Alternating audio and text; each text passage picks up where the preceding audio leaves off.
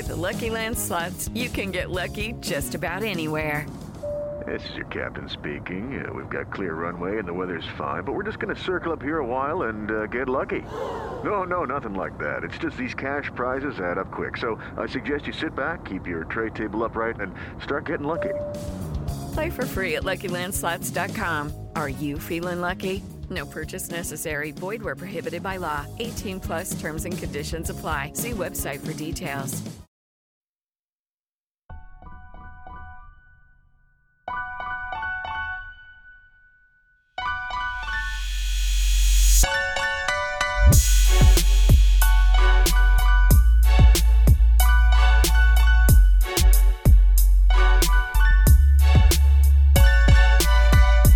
Up, everyone? Welcome to another episode of Bro History. It's Henry Zamota and Danny Abdel-Jabbar. What's up, brother? How are you? Chilling, man, as per usual. Let me uh, start by saying happy birthday, man. Thanks for being a trooper and uh, deciding to record on your birthday. Thanks. Well, I appreciate that. Yeah. Well, you know, it's I'm a grown man, and once you get older, your birthdays become a little less special, so you don't need to really plan out some some party or special event. we just ordered. I mean, I can't really do much anyway. I got the uh, I got the China flu. Oh, geez. Hope you're doing okay. I got the China flu. I'm doing okay. It's um, about time I got it. It's been two years of many close situations. I really thought I was, I was uh, of the immune, because I've, I mean, I've been around a lot of people who've had it, and I've been to events where there have been outbreaks. So I figured at this point, it's been two years. I just wasn't going to get it. and then finally, I was at a wedding two weekend or last weekend, I was at a wedding and there was a COVID outbreak. And uh, a couple days later, when I found out that there was a COVID outbreak, I took a test and, well, first, my Allison, she called me up when, while she was at work. She was, and she was freaking out. She's like, "I have COVID," and it was a big deal because her bridal shower was this weekend, so she Oh, had to shit. cancel it. Oh, that sucks. So I was like, I was like, "Fuck." I bet I have it too. So I took the test because I woke up earlier that day and my throat was sore. So I was, I, I knew it.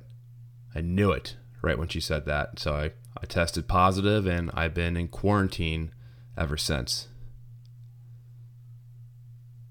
I have to say, it's worse than I thought it was going to be. Yeah? I thought it was going to be just like nothing. That was my expectation. Well, I'm glad that you're still alive. Because I figured when I first tested positive, when I first tested positive, I was, uh, my attitude was, okay, I'm probably, there's like no chance I'm going to have symptoms. It's just going to be like whatever. I'm going to quarantine so I don't get anyone else COVID or the coof. And, um, you know, that will be that. But I did get at least a couple of symptoms as far as like uh, fever and um, like tight chest, all that shit. Al lost her smell and her um, oh, that's scary. her taste. She lost her senses. I can't smell. Um, so I don't know what version of the coof we got. If it's like the older version or if it's the Omicron or what symptoms are which, but whatever. I'm still alive. Don't worry about me. All right, man. It's just the flu.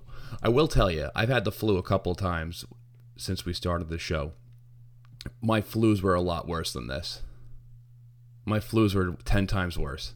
There was a flu I got right before COVID, and everyone tells me it was COVID, but I'm, at least the flu for me was worse than, uh, a lot worse than the COVID.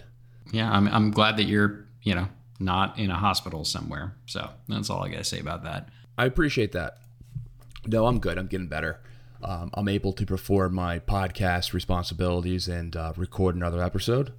And on today's show, we are. And if I if I mess up anything today, I will be using COVID as a deflection or as an excuse for screwing up. COVID by the brain fog.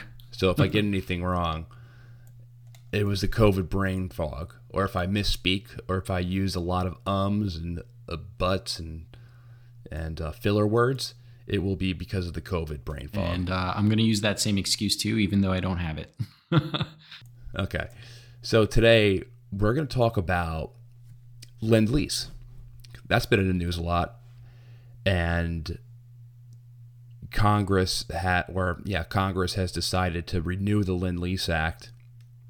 So we figured we'd just talk about the history of the Lend Lease Act and do kind of a classic history episode and, and try to compare it to what's going on today. Uh, does that sound interesting? Yes, it does. All right, cool. So we'll get right into it.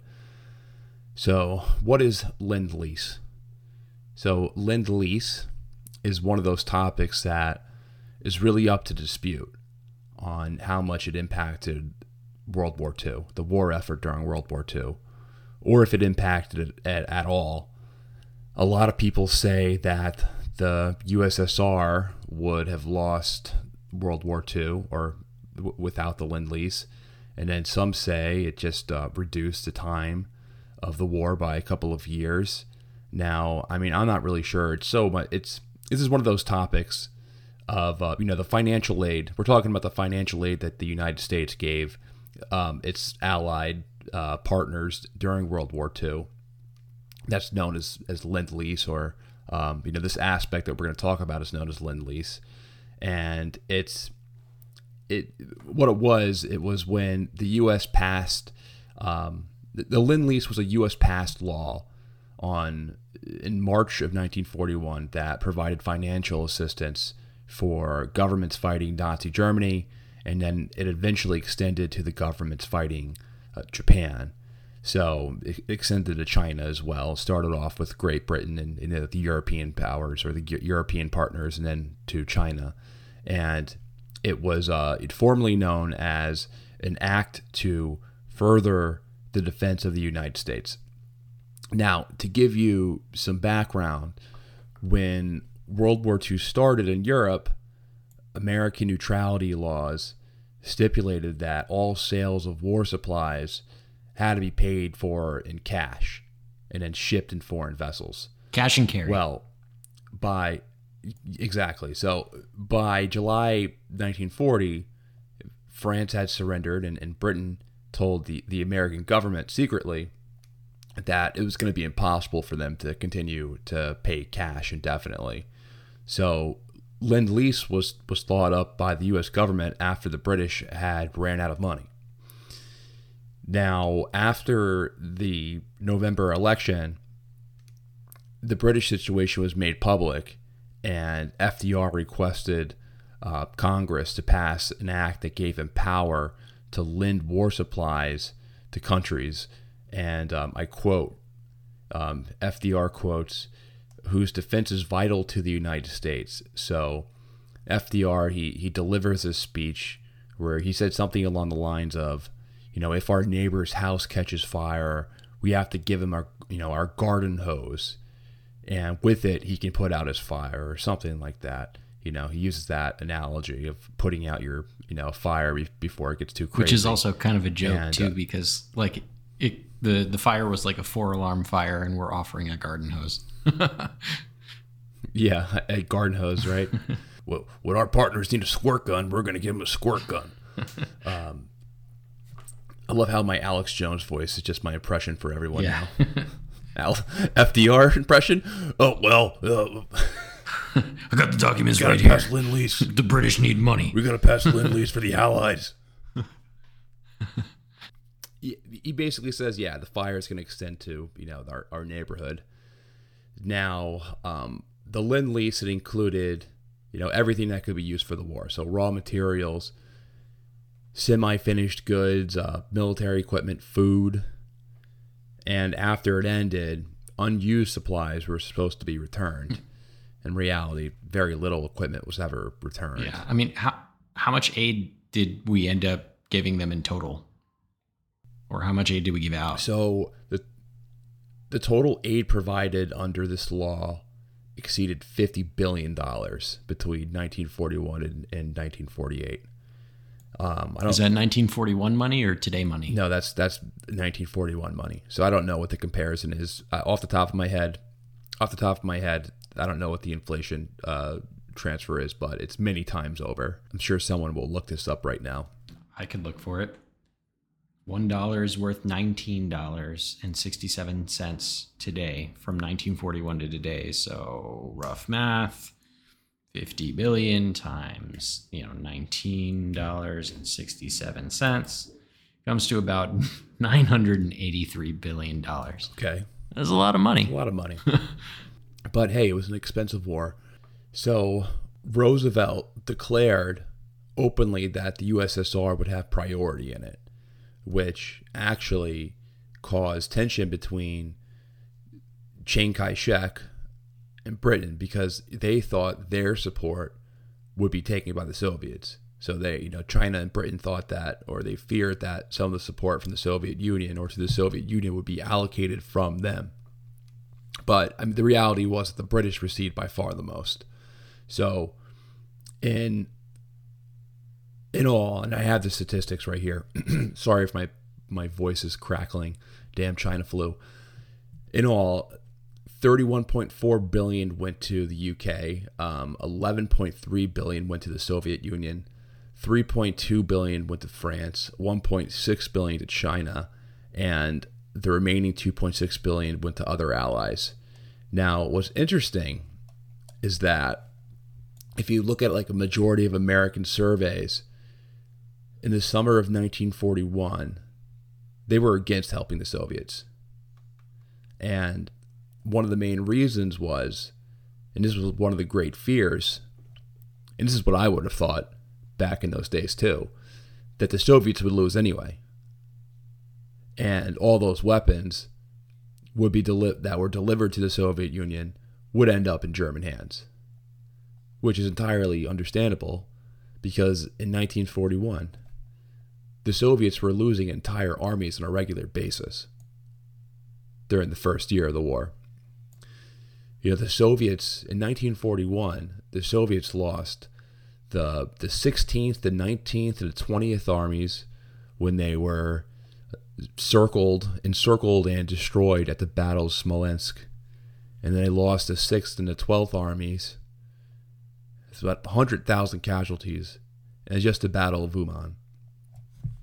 And also, the Nazis were at Leningrad at this time. So, I mean, any observer of the war, I mean, I would have probably thought that the Soviet Union would implode, but they didn't. So, you know, public opinion starts to change because the Russians start hanging around and not imploding, especially after France fell. And, um, you know, all this led to a change in attitude both among the West and, you know, they were, you know, the Soviet Union's eventually included in the Lend Lease program in, in November of 1941. I think it's pretty interesting that you're saying like the the political opinion, or at least the the running opinion, was that the Russians weren't going to win, and so giving a bunch of military equipment, resources, and stuff to them was just kind of like a dumb idea because it would just go to the Nazis. They start hanging around, right? And they're not losing. So then we decide, like, all right, let's go for it because they didn't fall. France fell, and we decided to give it a shot. So I guess the question is because we know what how the history ends on this one. They they didn't lose. They won. We won, really. So how much did this lend lease impact the war in the East? I don't really think there's a strong consensus on this.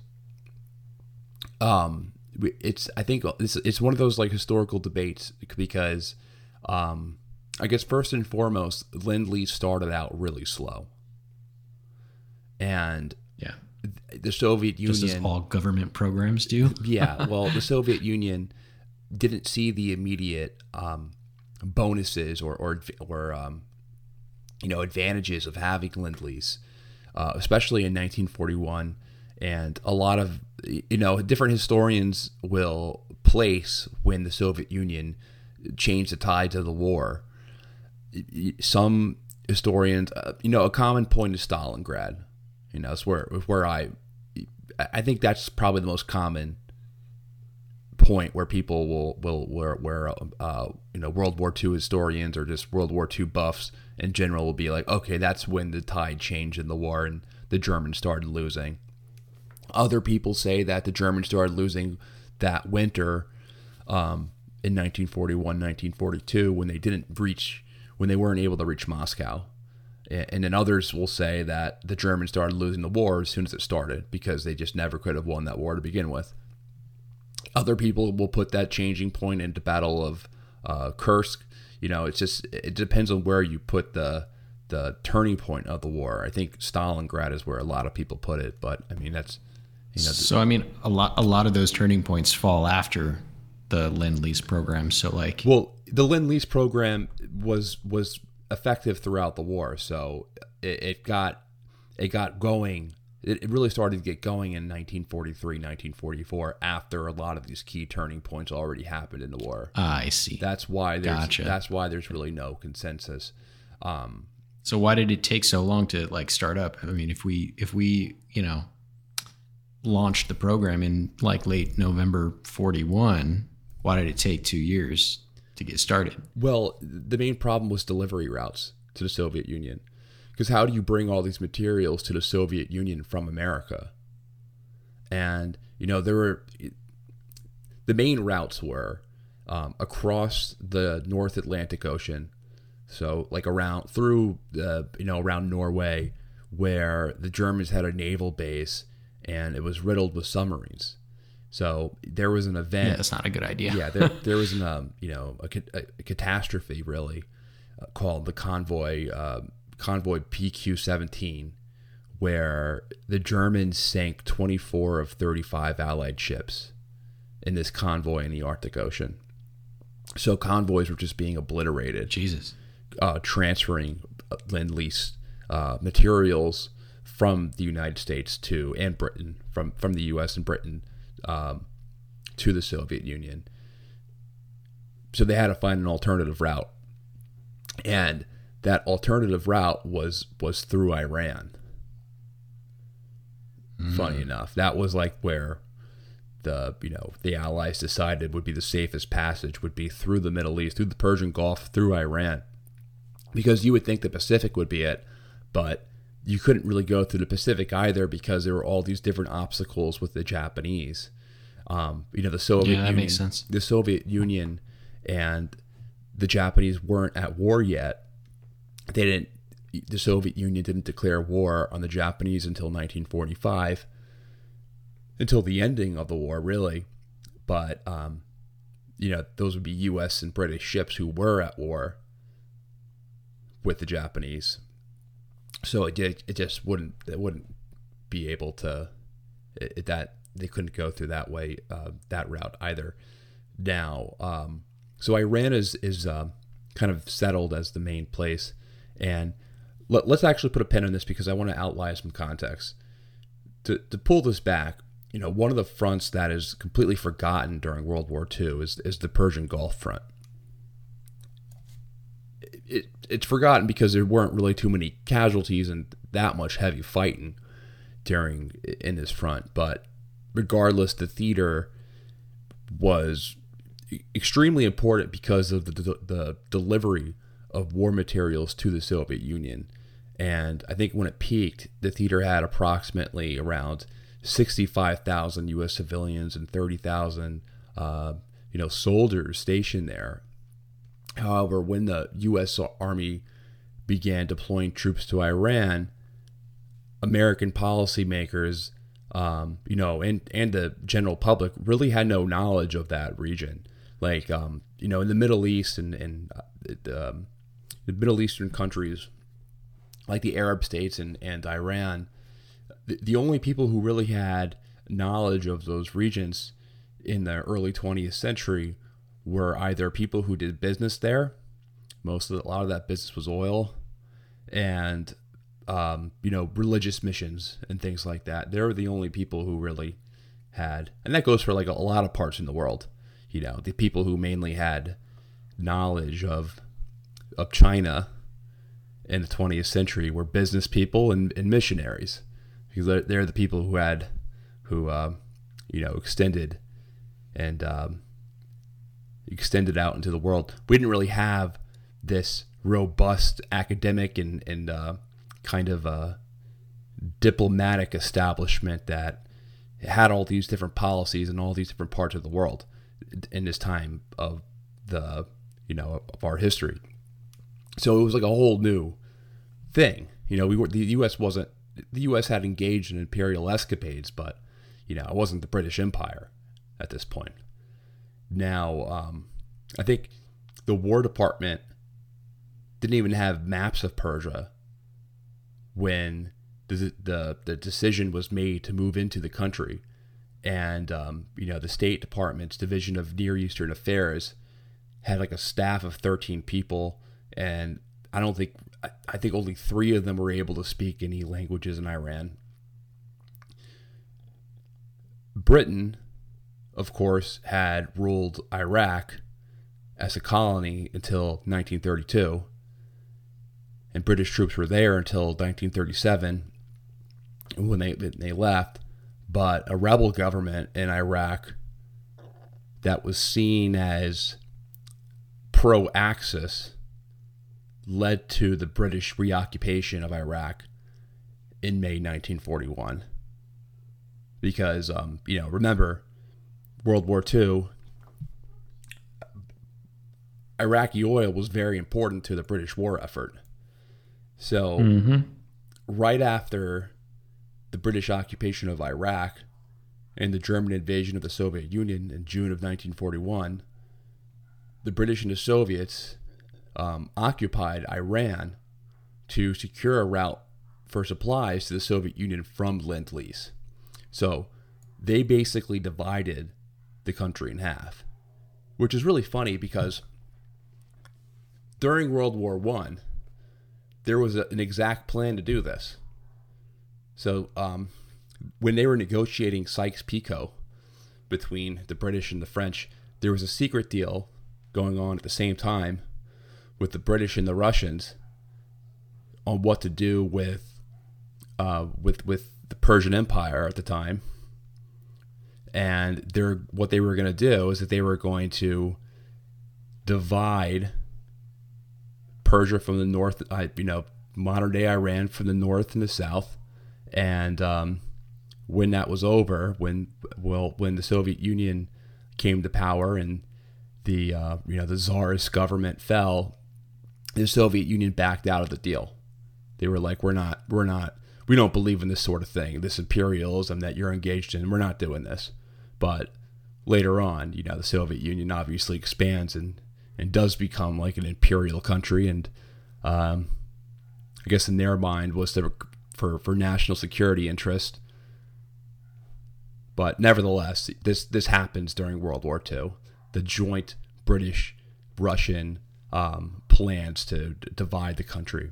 And, um, you know, Iran was officially neutral during the war.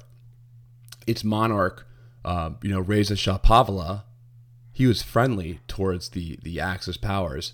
So, or at least he didn't condemn them enough. So he was deposed during, you know, the subsequent occupation, and then he was replaced by his son, Mohammad Reza Shah Pahlavi, who is aka the Shah of Iran. Oh, the Shah. Yeah.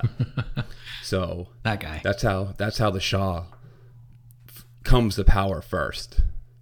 You know, the Shah that you know kind of it, that's so impactful of, of a it was so important to U.S. foreign policy in the Middle East from the 50s to the 70s.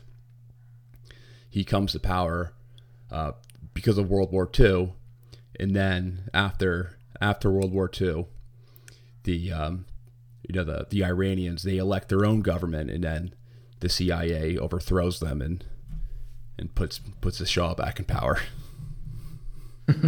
yeah. And the Shah is, you know, he's seen as a puppet because he is a puppet.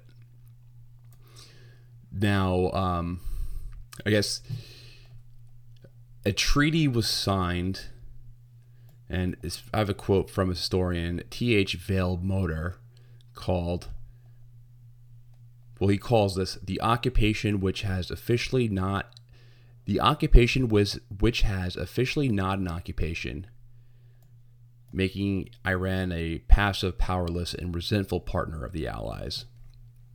So, I mean, this this kind of kicks off, um, you know, a whole foreign policy debacle that you know we're still living with with now, um, you know, with with with Iran and the U.S. having hostile relations.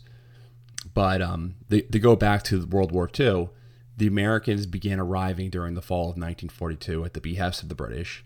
And at this point, you know, Britain was overextended in India um, in fighting the war. They needed they needed the U.S. to secure Iran, and uh, you know the Soviet Union was already fighting for its very existence on the Eastern Front, so they didn't really have troops to spare. So an agreement was hammered out in which the Americans would take over British control and responsibility of the of the Trans-Iranian Railway and uh, truck transport of the Lend-Lease supplies to Russia. And uh, you know the handover responsibility occurred in November of 1942. Uh, it was Major General uh, Donald Connolly who was put in charge of what would become the Persian Gulf Command, and then this, this command eventually totaled 30,000 troops and then uh, you know the Persian Gulf Command, you know their job was pretty simple. It was to offload weapons and supplies from Iranian ports, and then they had to assemble them because you know they they weren't sending them fully assembled stuff from the U.S. They had to assemble them in Iran, and then after they assembled them, they would um, you know either fly or transport this stuff from uh, you know by truck or or by by uh, railroad and they would they would send everything up north. So you know they actually kind of modernize Iran in, in a large way because they have to make all these factories and all these modern ports to facilitate the transportation of, of uh, cargo and weapons and supplies from the United States to Russia at the same time. Um, but yeah, I mean, they had to make everything and assemble everything in, in Iran. And, uh, you know, ultimately they deliver more than 5 million tons of weapons and supplies to the Soviet Union from Iran. Uh, most people listening to this will be familiar enough to know that, you know, the major battle, the major war, the major the, the most devastating and largest battles of the war, they were all in the Eastern Front of World War II. 80% of the more than 5 million man German military um, you know, 80% of their deaths occurred in the Eastern Front. And, you know, during that time period, the Red Army went through a pretty radical transformation.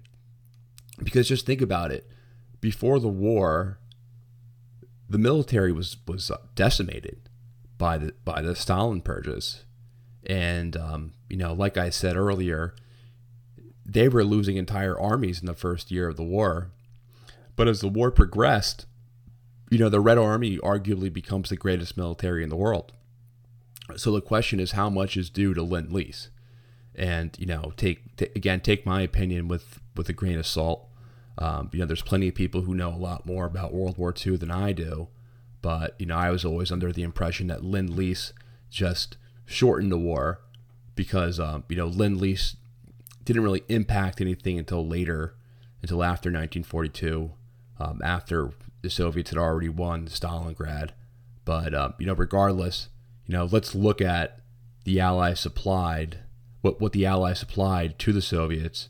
Um, I pulled this from an article from the national interest called Lend Lease helped win World War II, but not on the Eastern Front by Robert Beckhusen.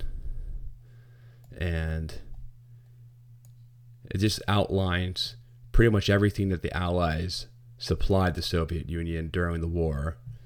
And the Allies supplied more than 12,000 tanks to the Soviet Union. 5,000 came from the UK and Canada and included the Valentine Churchill Matilda tanks.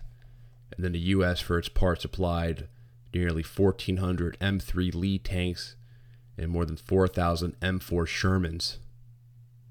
Now, these numbers were small in comparison to the tens of thousands of T 34s produced during the war.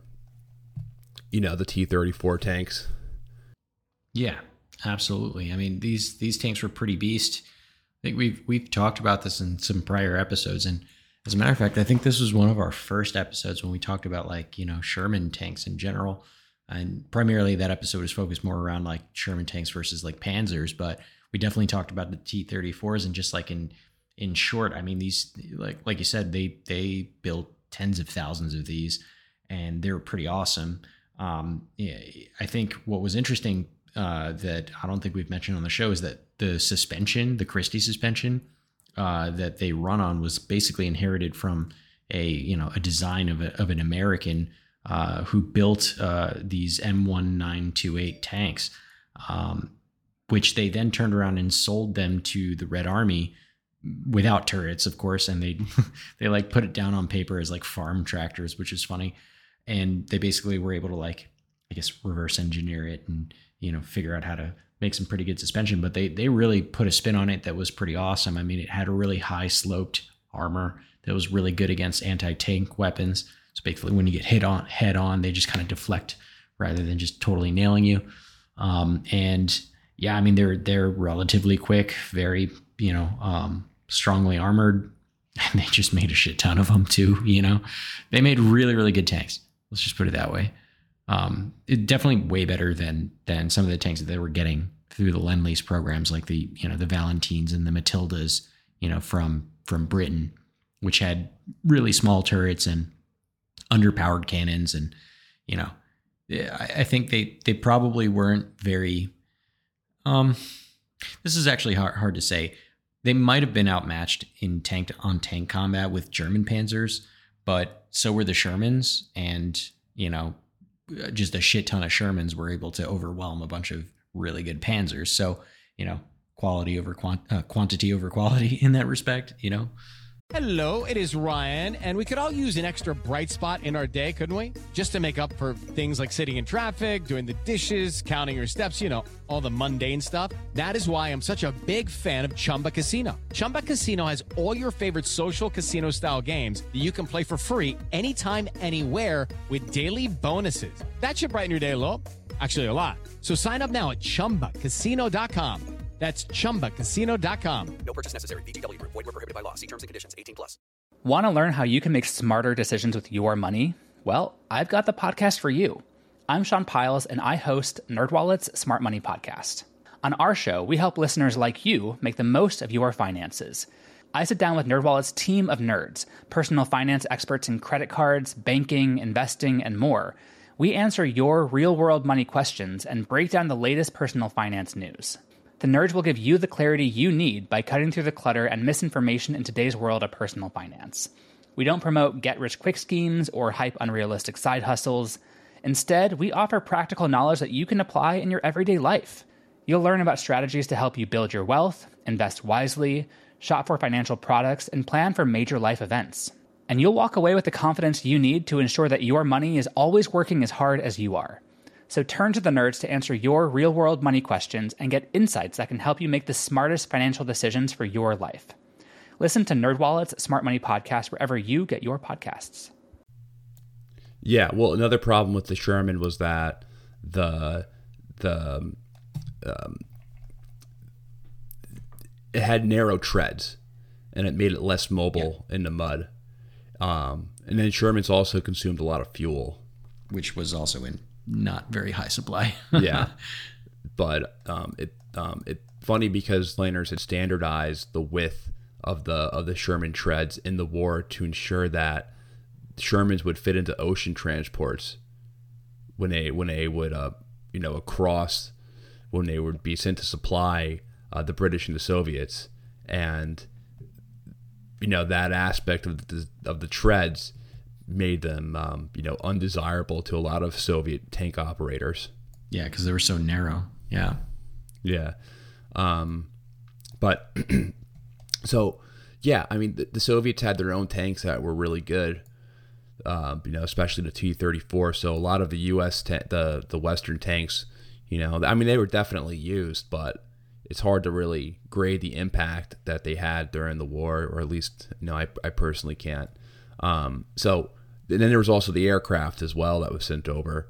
And um, you know what's interesting is that during World War II, the Western Allies and the Soviet Union they had pretty different approaches to air power during the war. Uh, you know, the West relied more on you know, strategic bombing deep into the Axis territory, you know, bombing like oil fields in Romania and bombing cities and and uh, you know, not the Soviet Union they preferred aircraft suited towards striking targets on the battlefield. So um, I'm going to quote from this article: the armored um, was it Ilyushin?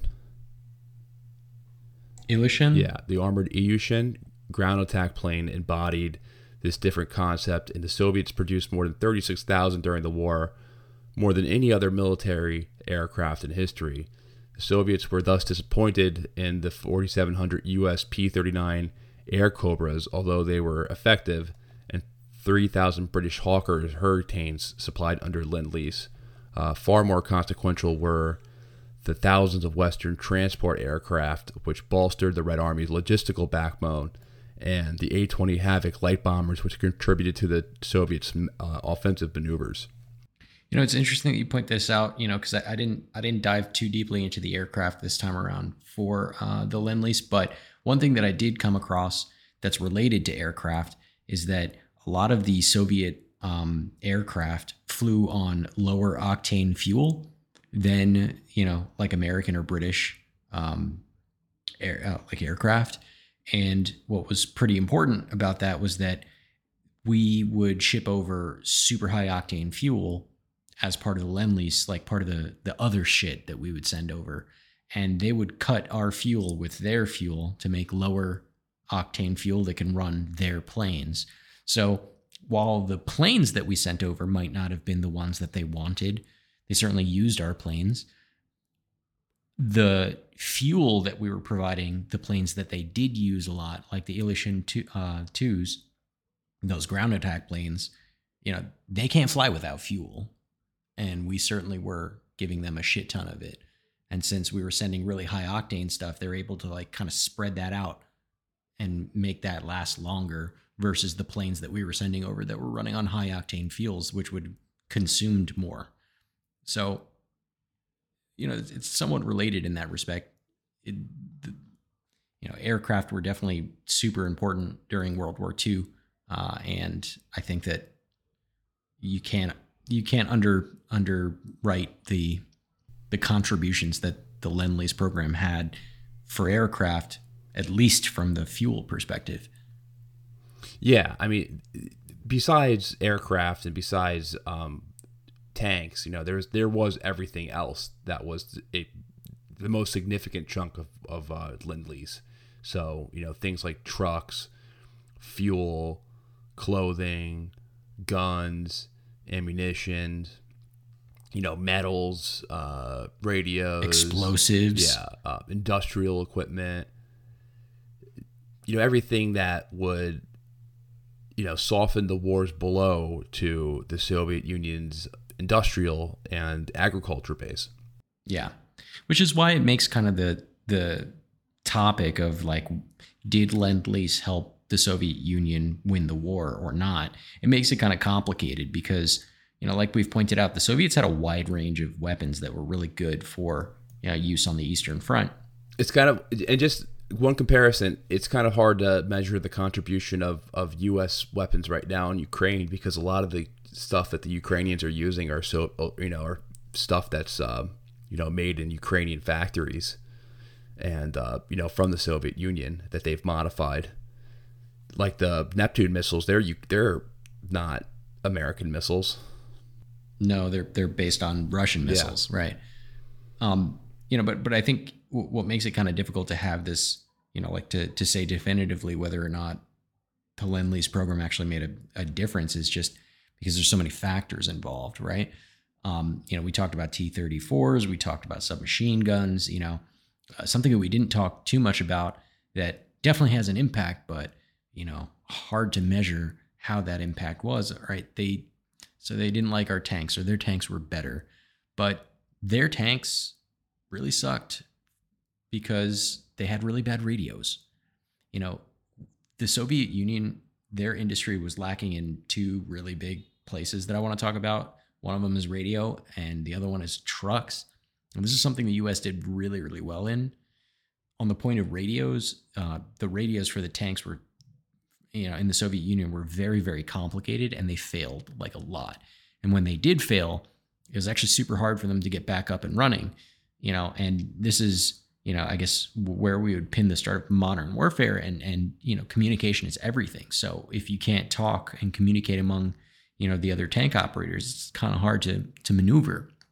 And so once the Lend Lease was approved and they started getting their, you know, getting the US radios, these tank operators immediately start noticing how bad their own units were. And there's like a lot of uh, a lot of people that write about that. And you know, to compensate for the lack of like quality in certain things like radios and trucks, the Soviet Union needed to produce huge amounts of lower quality alternatives, you know, to these imports, which was totally unfeasible because they're, you know, there was a lot of questions about the Soviet Union's economy in the first place while this was happening. And Lend Lease, in, in many ways, I think, kind of helped stabilize the economy. You know, the, the Russian economy collapsed during World War One, and there were projections already during World War II that the Soviet Union was, you know, at risk of collapse. Now, exactly when it would collapse was obviously impossible to know. It was anyone's guess. But I think definitely lend lease helped to stave it off because you know to your point you know to your reading of it you know maybe it helped you know save a couple of years on the war. But you know the imports alone from this lend lease program were close to 5% of the soviet union's gross national product. That's a lot. That's a lot. In my mind at least that this helped the soviet union to allocate those resources that they would have been using towards creating inferior radios as an example elsewhere, eh, up to and including for, you know, like civilian use. But one of the biggest ones, in my opinion, that I read a lot about was trucks. Trucks don't sound sexy. I mean, it's not like a tank or an airplane, but they had a very significant impact um, on the Eastern Front. And, you know, the, the reason why is because unless the Soviet Union was able to completely capture like a railway system, like an enemy railway system, and they'd have to com- completely capture it totally intact by the way right? There was no there was no way to move troops and material en masse forward into enemy territory other than trucks right? It's a little difficult for you to capture an enemy railway system you know for the most part if the enemy feels like they're going to be overtaken they just blow it up. So these trucks become really vital for this Eastern Front, and and U.S. trucks were super high quality, both you know in in in quantity, the sheer numbers of the imports made, I think, a huge impact.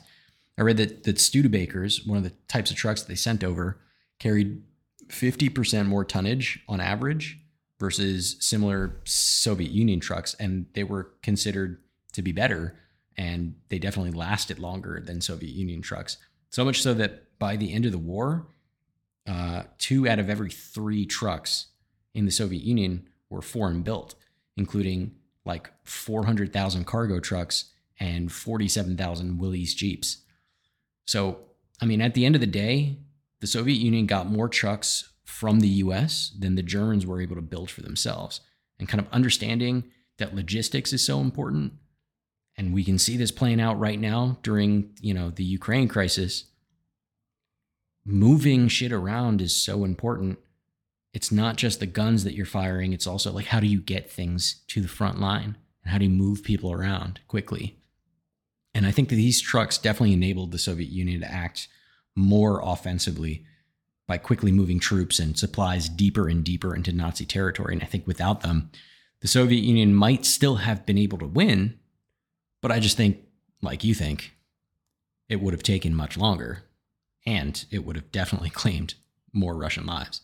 There's this video on, I'm trying to find it real quick, but there's this video of uh, like old World War II footage of American trucks um, driving through the water, and they basically are, they basically turn in, they're, they're amphibious trucks, and um, they basically mm-hmm. turn into boats. They're mm-hmm. pretty, it's a pretty cool video. I forgot, forgot what truck it is, but I don't know. i am gonna try to find that. Um, but yeah, I'm obviously trucks and all this other stuff is very underrated, even if it's not as sexy as uh, you know, tanks and artillery and and planes. Now, let's talk about the let's let's start comparing this to uh, you know modern modern day world. The because we wanted to compare lend lease of the old day to the I guess the the latest bill that's being voted on right Lend now. Lease 2.0. uh, Lend Lease 2.0 or what HR 7691 Additional Ukraine Supplemental Appropriations Act 2022. So um, 40 billion dollars. Um, what's going on here? You've read deeper into this bill than I have. I've kind of went through the skimmed to the top, but you actually read the entire bill. What's going on here? So yeah, a, a lot. Um, before we get into that, though, I do want to um, I do want to make a distinction, and I think it's kind of cool and a good segue from our discussion on lend lease from before.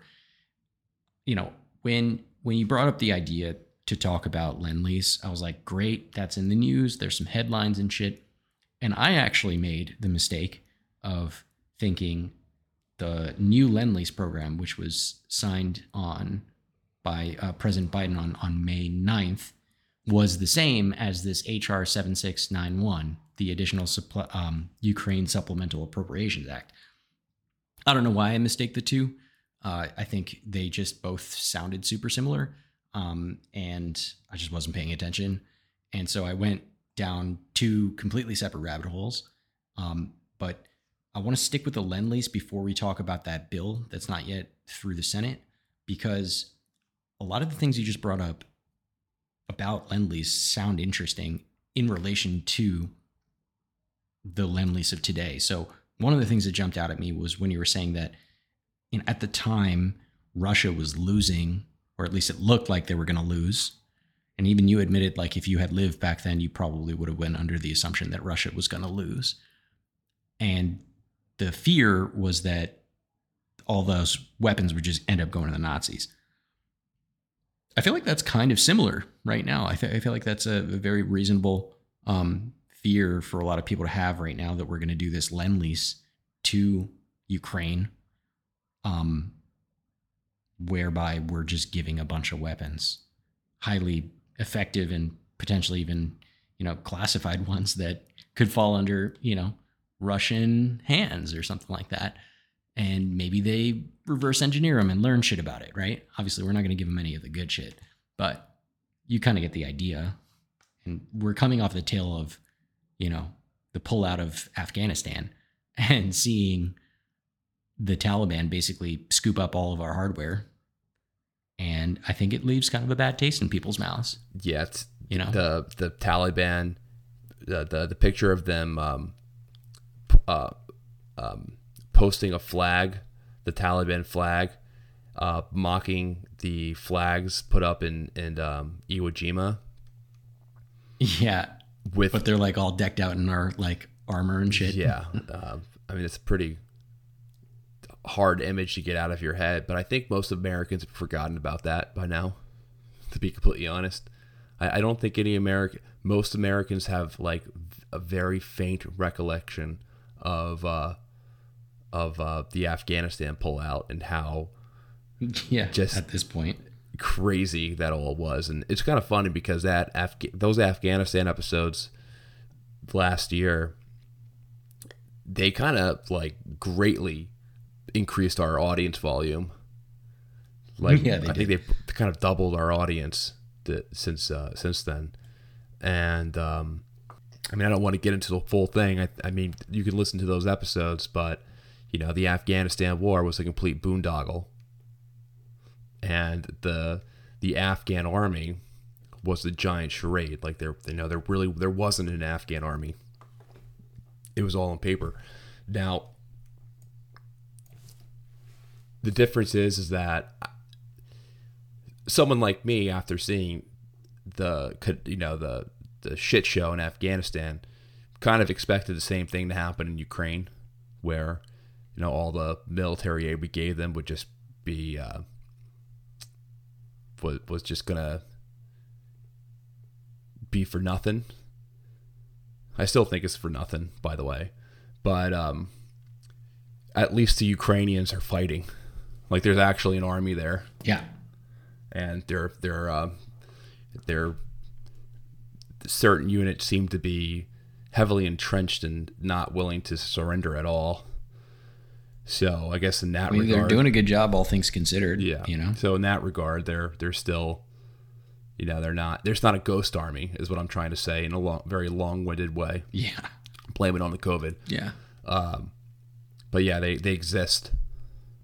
So like in this case, if we we've just signed a lend lease into action. And, and I've been reading a little bit about how people are talking about how uh, or at least the Russian talking point now is that um, we're trying to debt trap the the Ukrainian people by just sending them over a bunch of loan military hardware. Because you know technically it's a lease and they have to either give it back but you know a lot of them are going to get blown up by russia. So I, I personally They'd be on I don't agree with that? that. I don't think that the U.S. is trying to debt trap them because um, i don't either that's just the, the, the reason I don't why either, is be because. I'm I'm perfectly willing to believe that the U.S. is not responsible enough to expect mo- loans back, or you know they they're perfectly fine with shitting out money and putting it in a, in a dumpster and lighting it on fire. You know what I mean? Like they don't Yeah. give a fuck. yeah Like they'll just print it. Like wait, they they give I a mean, shit about the this- foreign aid they give out.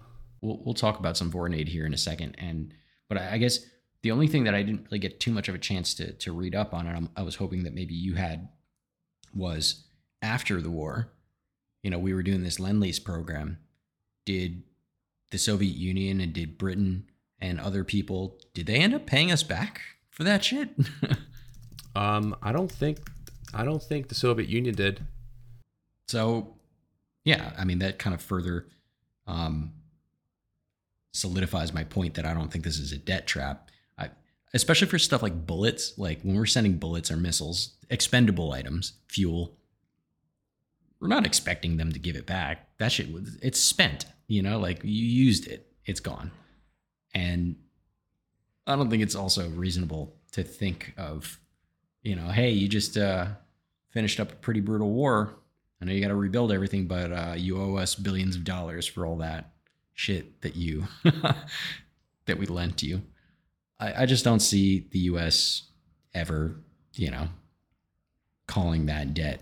I just feel like it would be it would be in bad taste, but also just like how how how do you possibly do that? You know? Well, after the after I mean Ukraine's pretty much a shattered country at this point. It's it's um I mean how would they expect them to be able to I mean after this war Ukraine's going to be financially dependent on the West. I, I mean at this point they're going to lose uh, you know major industrial zones in the east and um, you know, there's so much rebuilding to be done. Yeah, I, it, I mean, the country is basically gonna is on the way of turning into a failed state. So I think it's going to be uh, completely financially dependent on the EU and the United States, kind of like how uh, you know Bosnia is right now. Um, so no, I don't. I don't think that there's an expectation for for them to. I mean, what are they gonna pay back the West with agriculture, with wheat, for the next like fifty years? Yeah, I mean, I don't think that's feasible. All right, my last point on this thing is we saw how, at, at least, you know, we've made the argument that the Lend Lease program benefited the Soviet Union and to a certain extent contributed to their win. Now, totally different scenario here, right? And Ukraine is an epic underdog in this particular battle. But we have seen how they are able to employ the use of our technology, in particular, like those Javelin missiles, to great effect. So, do you think a Lend Lease program would help Ukraine, or at the very least, maybe not to win, but at the very least, to hold off the Russians long enough for them to, you know, come to the table with better, you know, um, with a better, uh, uh, more leverage, right? I, you know, I don't know. I personally don't think that it will, because we spoke about this last week when you were talking about, um, you know, U.S. support. All the bigger stuff, all the heavy weapons that they need, it's going to be really hard to get them to the guys in Donbass who are currently entrenched in the battle, and um, most it was of, hard to get stuff to the Soviet Union, and we figured it out. Well, most of the stuff that they're they're going to be able to get things to them, but it's mostly going to be like you know small arms stuff, guns and fuel and javelin javelins, um, you know the small arrow type stuff, um, not the heavy artillery. Um, and like the large, you know. Pl- I don't know. I, I I was I was reading that that you know M1 Abrams, Bradley armored fighting vehicles, all that shit is on the table for this lend lease. Yeah, and okay. maybe Russia runs out of like missiles and they can't target them on their way. I, I mean, that's definitely a possibility. Yeah, or they Russia runs out of uh, uh, munitions to target equipment, and you know I threw out the possibility, the theory that one of the objectives of the U.S. of throwing all this all this support and all these weapons into Western Ukraine was that it would force the Russians to use its munitions to uh, destroy this equipment before it gets to the West, knowing that if they put this, it will right. force the Russians to, you know, use their better missiles and um, and and their uh, better equipment to destroy it. So maybe that's a possibility that they they run out of that. Um, and then I mean I mean that's something that the U.S. planners could be doing. It's possible, right?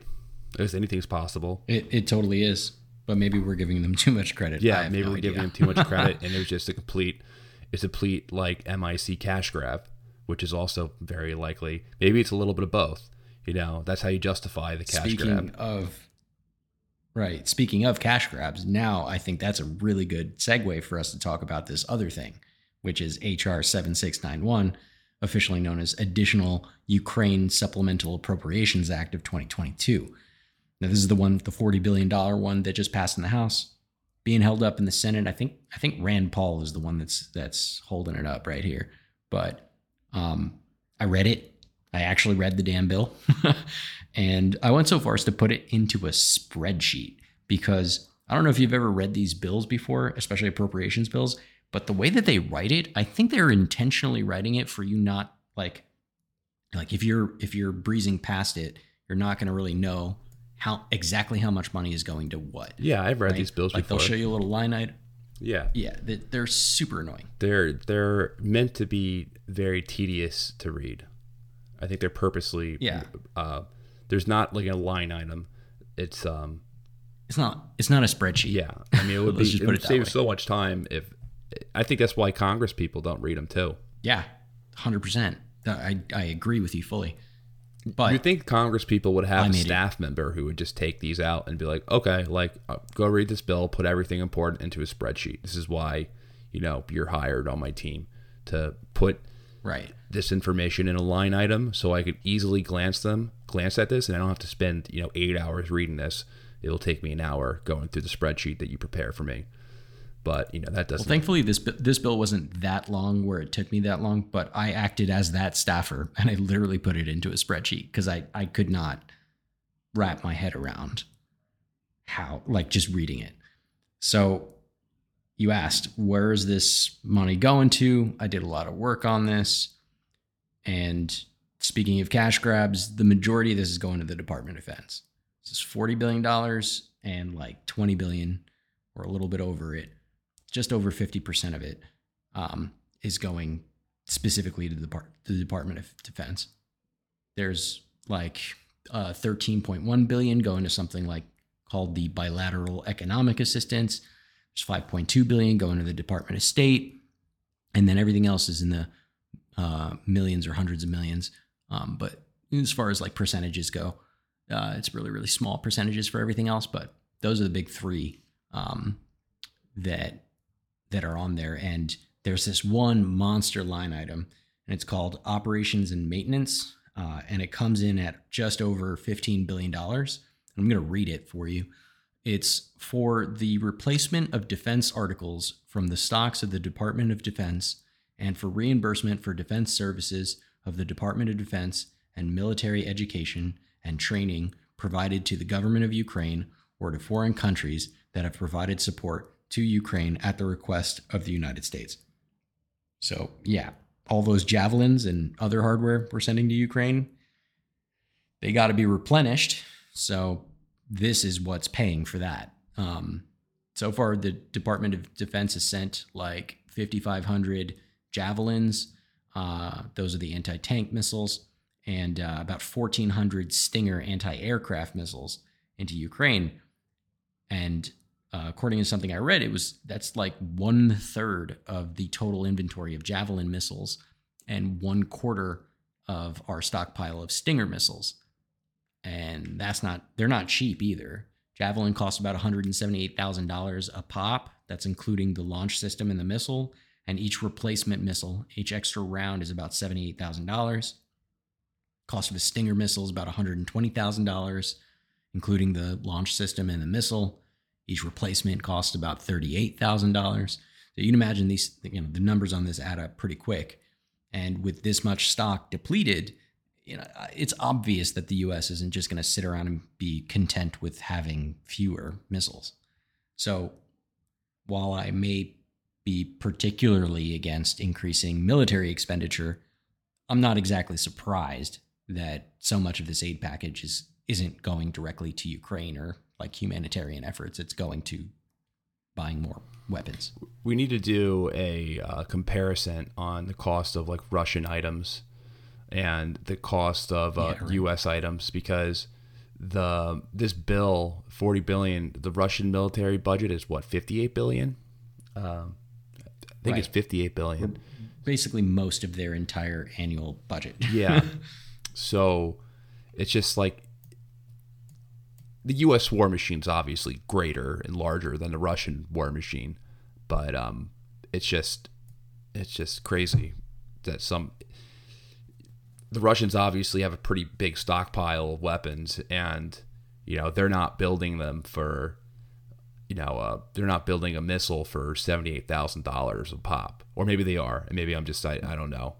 They're, we'll find out. We got to look into it, but I imagine that it's just what they're building is not as expensive.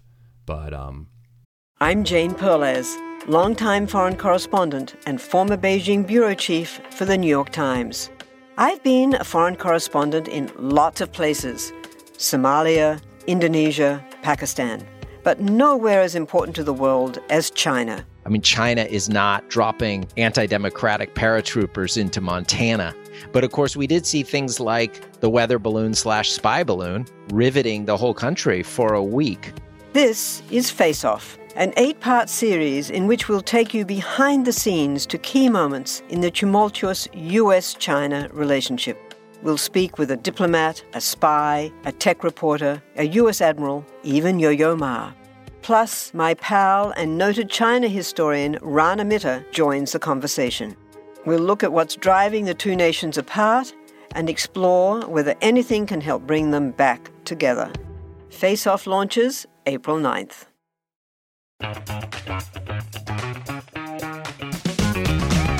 Hey there, I'm Dylan Lewis, one of the hosts of Motley Fool Money. Each weekday on Motley Fool Money, we talk through the business news you need to know and the stories moving stocks on Wall Street. On weekends, we dive into the industries shaping tomorrow and host the experts, authors, and executives that understand them. Tune in for insights, a long term perspective on investing, and of course, stock ideas. Plenty of them. To quote a listener, it pays to listen. Check us out and subscribe wherever you listen to podcasts. But okay, so back to this bill. There's a 13 billion billion in bilateral economic assistance. What is that? Does it outline what that is exactly? Yeah. So that's that's one of the headers of a section of the bill that I'm not going to pretend to understand the meaning of, but I can tell you what was included in it to get to that number. So there was an, a line item for international disaster assistance. It's about 4.3 billion dollars It's one of those that's like good till it's gone. So basically, we'll spend it all. And it reads uh, to respond to humanitarian needs in Ukraine and in countries impacted by the situation in Ukraine, including the provision of emergency food and shelter, and for assistance for other vulnerable populations and communities, including through local and international non governmental organizations. So, for, for this one, I think on the face of it, this one is both the most helpful for the Ukrainian people and potentially also the most controversial. You know, like food and shelter for vulnerable populations should be priority number one, in my opinion, if we're going to be giving aid to Ukraine at all. You know, people really need this. And if we're going to be spending money at all, uh, you know, I'm the least opposed to spending it on this in particular. But I think the NGO part is, I think, where that's what's got like the internet conspiracies bubbling right now. You know, um, someone's got to be on the ground distributing this aid. And honestly, if it's between an NGO and the government doing it, I think I'm on the NGO side, unfortunately. Um, I can see how people will presume that it will line someone's pocket. I get it. But I just think I'm less pessimistic about it you know, uh, one counterexample to this that I, that I'll willingly, you know, open up is is just that after Hurricane Maria in Puerto Rico, there was a lot of aid that was, you know, sent over to Puerto Rico in the form of supplies, you know, um, and they a lot of them mysteriously vanished, only to later be discovered as having been hoarded by some piece of shit mayors, uh, and they went to waste talking about like water and baby food and like, you know, all kinds of shit that was super useful.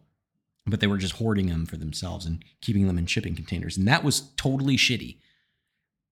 But what was the alternative? Like, not send any aid because some shitty mayors are probably going to scoop some off the top? Like, I don't think that's an option. I, I think there's no way to tell how this aid gets around until it gets around. And I think I'd rather try to get it to who needs it and risk that some of it doesn't make its way to the people, then not try at all. So if there's one thing on this bill that we should that I'm like cool with, it's probably this one. Yeah, I mean, aid always sounds nice, but a lot of times foreign aid is like, you know, we're going to build a school for these girls, and then that school ends up being like a tent in the middle of the desert, especially in in the and it costs yeah. you know fifty million dollars, and um, it, it's just a lot of it is just um, uh, mispriced and you know it's it's overpriced and yeah. it's uh, goes out it. to pay I totally contracts and uh, and rich people and that's and that's the that's the fear like the the billions that are missing from that have been misappropriated in the Iraq war and the Afghan war that's the reason why Rand Paul he blocked the bill because he wanted he wanted uh, the bill to be uh, he wanted the spending to be monitored, and um, right. And I fully support that. I think that's a good idea. That, I mean, that's that's the least that we could do. But it's like, no, we need to pass this out yeah. as quickly as possible, and not monitor Absolutely. spending, because um, I mean, I, I get it. Then we'll get in trouble. I it's it's a tricky situation, but like if there's one thing on this bill that I'm like cool with, it's probably that one. Um, there's also an a much larger $8.7 billion line item for, quote, economic support fund. And that one reads For assistance for Ukraine and countries impacted by the situation in Ukraine, including for programs to combat human trafficking, of which up to 760 million may be made available to prevent and respond to food insecurity. So again, like the last one, if we're going to spend any money, this one seems like a good thing to spend it on. But I was a little bit curious about how they're just distributing this larger chunk of money. In particular, they they specifically call out only 760 million dollars for food insecurity. Now, human trafficking is a problem, um, but I feel like they should have flipped the amounts here, where more money went to food. Now, I'm not going to pretend to understand the implications of human trafficking in Ukraine or you know how much we need to spend on it. That's that's not my lane, and I'm not going to play that route. But you know, I have been reading a lot of articles outlining the increased risk of human trafficking in Ukraine as the war goes on, and I definitely sympathize with that. But something I just that just doesn't sit well with me about this one line, it's that they very specifically mm, earmark a, a relatively low amount for food insecurity, and that's just something I understand tacitly, and that would impact millions of people, including people not even in Ukraine, because you know food insecurity has been a problem be- during the war in Ukraine because Ukraine's the breadbasket of Europe, right? So I don't know. Um, it's just a little weird for me. Um, but the last bit on this that I found a little bit unsettling was that both of these line items under the bilateral economic assistance is directly appropriated to Joe Biden. So directly appropriated to the president specifically. And I'm not making a political statement here. Like, regardless of who the president is, I'm not super comfortable with one person calling the shots unilaterally on how much money is spent and on what. I mean, sure, the aid hypothetically would move faster if just one person called the shots. I I couldn't imagine like our Congress having to debate on every like nickel and dime and where it's going. But it is a lot of money. And that could easily be misappropriated. And not even for like nefarious reasons. It could just be like an accident. My son Hunter. maybe I'm kind of on the He's new director of agriculture Ukraine. He's good at that. No, but you know what I mean, right? Like it, it doesn't have to be like nefarious for it to go wrong. So maybe I'm kind of on the Rand Paul route here. Just a little bit more oversight would be useful. A little more oversight. And I would have to say, with a completely re- reconstruction of the system that prioritizes oversight as like a fundamental um, contingent on providing any type of foreign assistance or aid. Um, or what are some other uh, takeaways that you have from the bill? I'm starting to my COVID um, is uh, COVID's acting co- up. my COVID's acting up, so I, I can I can only give uh, another like 10 to 15 minutes. All right, cool. Well, there's this one other big line item, and also this one is directly appropriated to the president, and it's called Foreign Military Financing Program. And this one's for a total of four billion, or just 10% of the entire package. It's massive, and it reads: for assistance for Ukraine and countries impacted by the situation in Ukraine during fiscal years 2022 and 2023 funds made available under the heading Foreign Military Financing Program in this act and prior acts making appropriations for the Department of State, foreign operations, and related programs may be utilized by Ukraine for the procurement of defense articles, defense services, or design and construction services that are not sold by the United States government under the Arms Export Control Act. Okay, I think this one is worth taking a few minutes to talk about. The TLDR on this one is the government gives Ukraine cash to buy whatever the hell weapons or services it wants from basically whomever it wants. There's a couple of like asterisks on it. It can't you can't buy shit that's under the Arms Export Control Act. Uh, like they can't use it to buy nukes, as an example, right? Um, but uh, this is a grant. It's not lend lease, right? So it's just money that we're giving them, and we don't expect this money back at all. And so basically, we're giving Zelensky a credit card and telling him to buy whatever he needs for the war. And this is not new for the US. We do this a lot, especially with countries in the Middle East and in Central Asia. And the basic idea for this is pretty simple. So rather than us figuring out what a country needs to defend itself, we let them pick it out themselves. It's like the gift card of military aid. And in it's better in many ways than just sending our own hardware over and just like Here, here's a tank, right?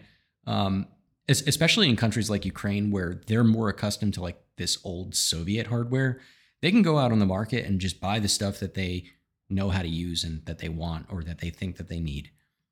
Now, we don't have to train them on shit with this money, and we also don't have to put ourselves in direct risk to ship it, train them, and troubleshoot it for them. Now, of course, countries often just use that money to buy our shit anyway because they want it.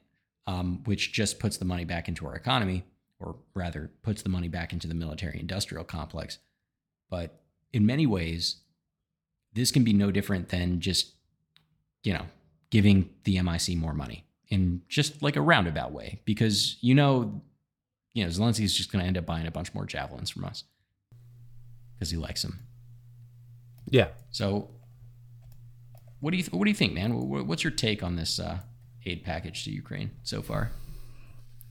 I mean, I think I think what I said earlier that it's uh, you know, it's it's it's mainly going to accomplish the main accomplishments of this bill is going to be helping executives at Lockheed Martin purchase their vacation homes or further vacation homes. I, I, think I made a joke last episode about you know yeah. buying a ski house along with their beach house.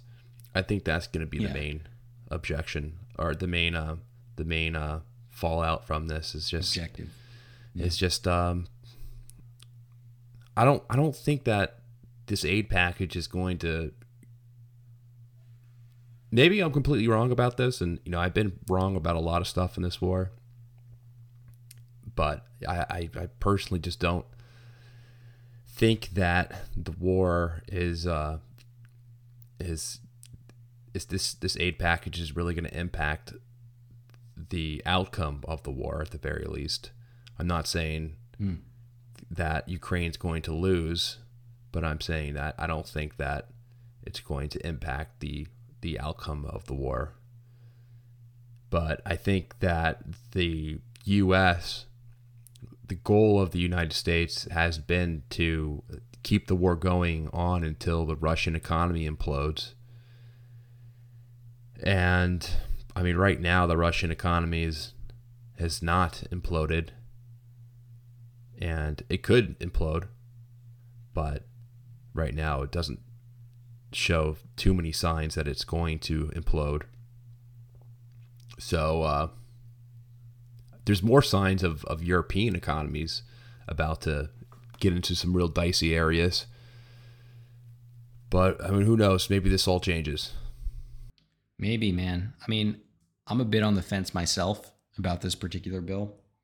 And, you know, we've spent hours over the last few months discussing and debating this war in particular. And obviously, I'm not going to rehash it all again. But what I will say is that I'm sympathetic to the people of Ukraine, not its government or you know any of the far right crazies that fight in the Azov regiment.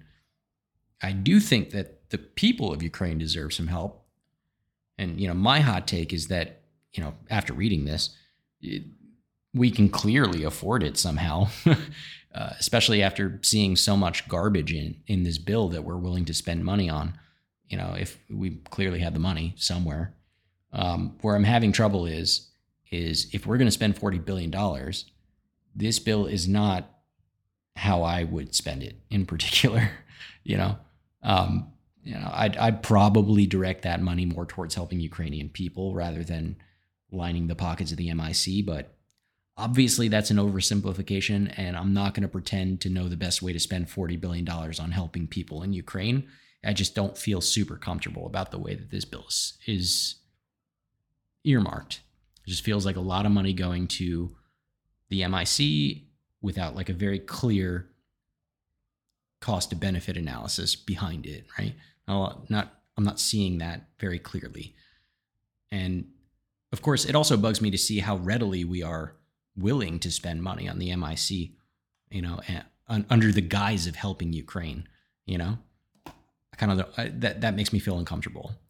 Um, like I just feel like there's so many other things we could spend the money on, you know, including on in Ukraine in many ways. But also, there's plenty of things that we could spend the money on domestically and even internationally. Uh, we had a, a, pretty interesting chat in our Patreon Slack, um, one of our Patreon members brought up the fact that you know the James Webb Telescope costs us ten billion dollars, and that's going to help us with such incredible science. Um, the Apollo program, when it started, you know, if you adjust it for inflation, costed us eleven billion dollars a year over 12 years, of course. But it also employed like 400,000 people and, you know, looped in like 20,000 universities. So imagine what we can do with that money today.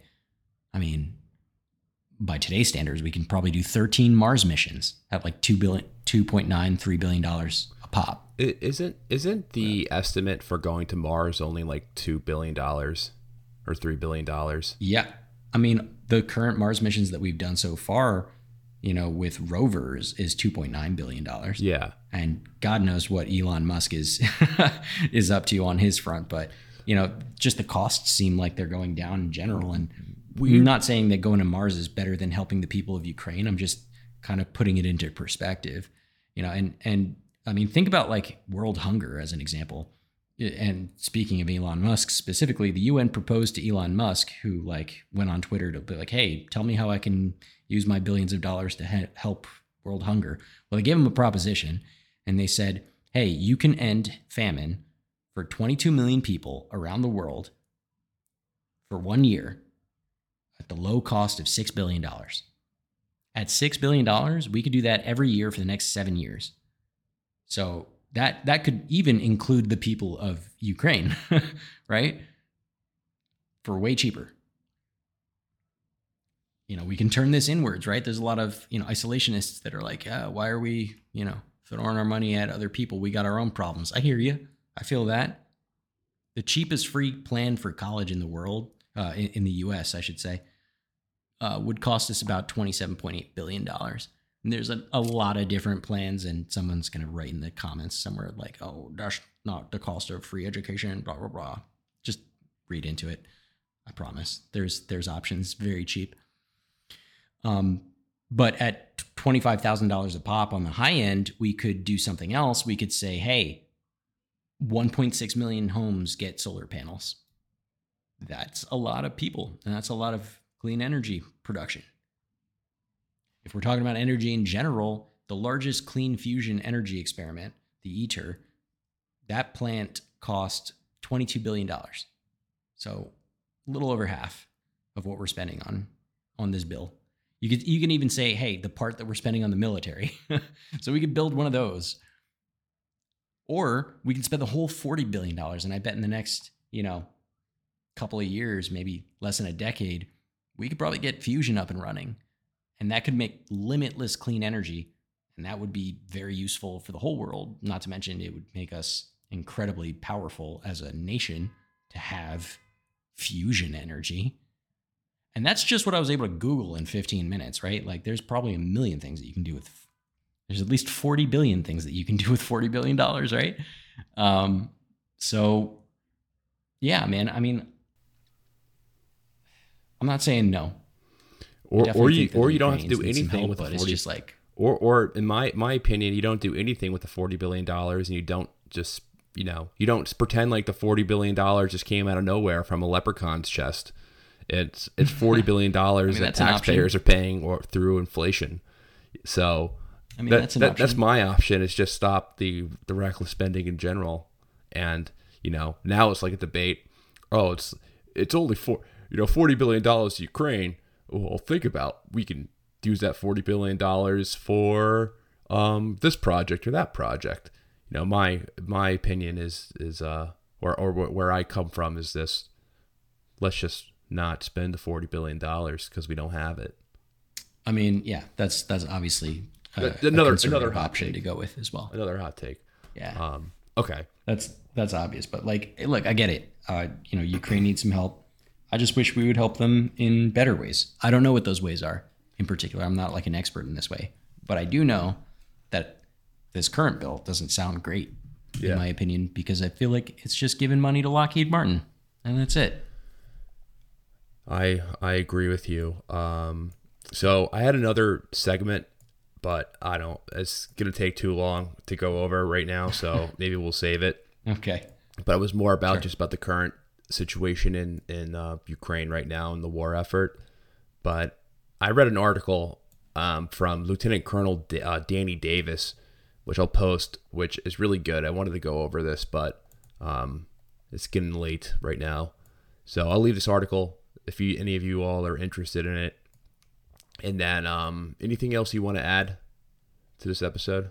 No, man. Okay. All right. Thanks everyone for listening to another episode of Bro History. Thank you for bearing with me today. I do appreciate it.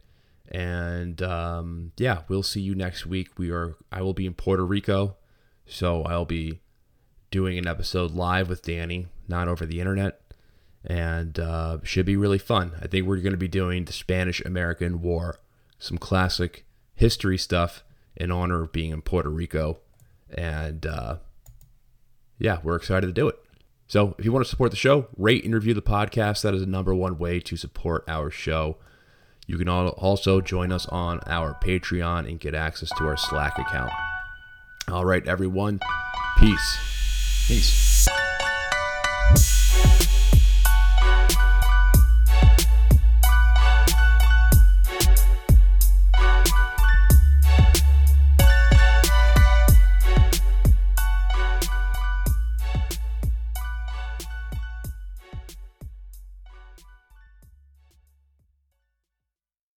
Guys, it is Ryan. I'm not sure if you know this about me, but I'm a bit of a fun fanatic when I can. I like to work, but I like fun too. It's a thing. And now the truth is out there. I can tell you about my favorite place to have fun Chumba Casino. They have hundreds of social casino style games to choose from, with new games released each week. You can play for free anytime, anywhere and each day brings a new chance to collect daily bonuses. So join me in the fun. Sign up now at ChumbaCasino.com. No purchase necessary. VGW. Void were prohibited by law. See terms and conditions. 18 plus.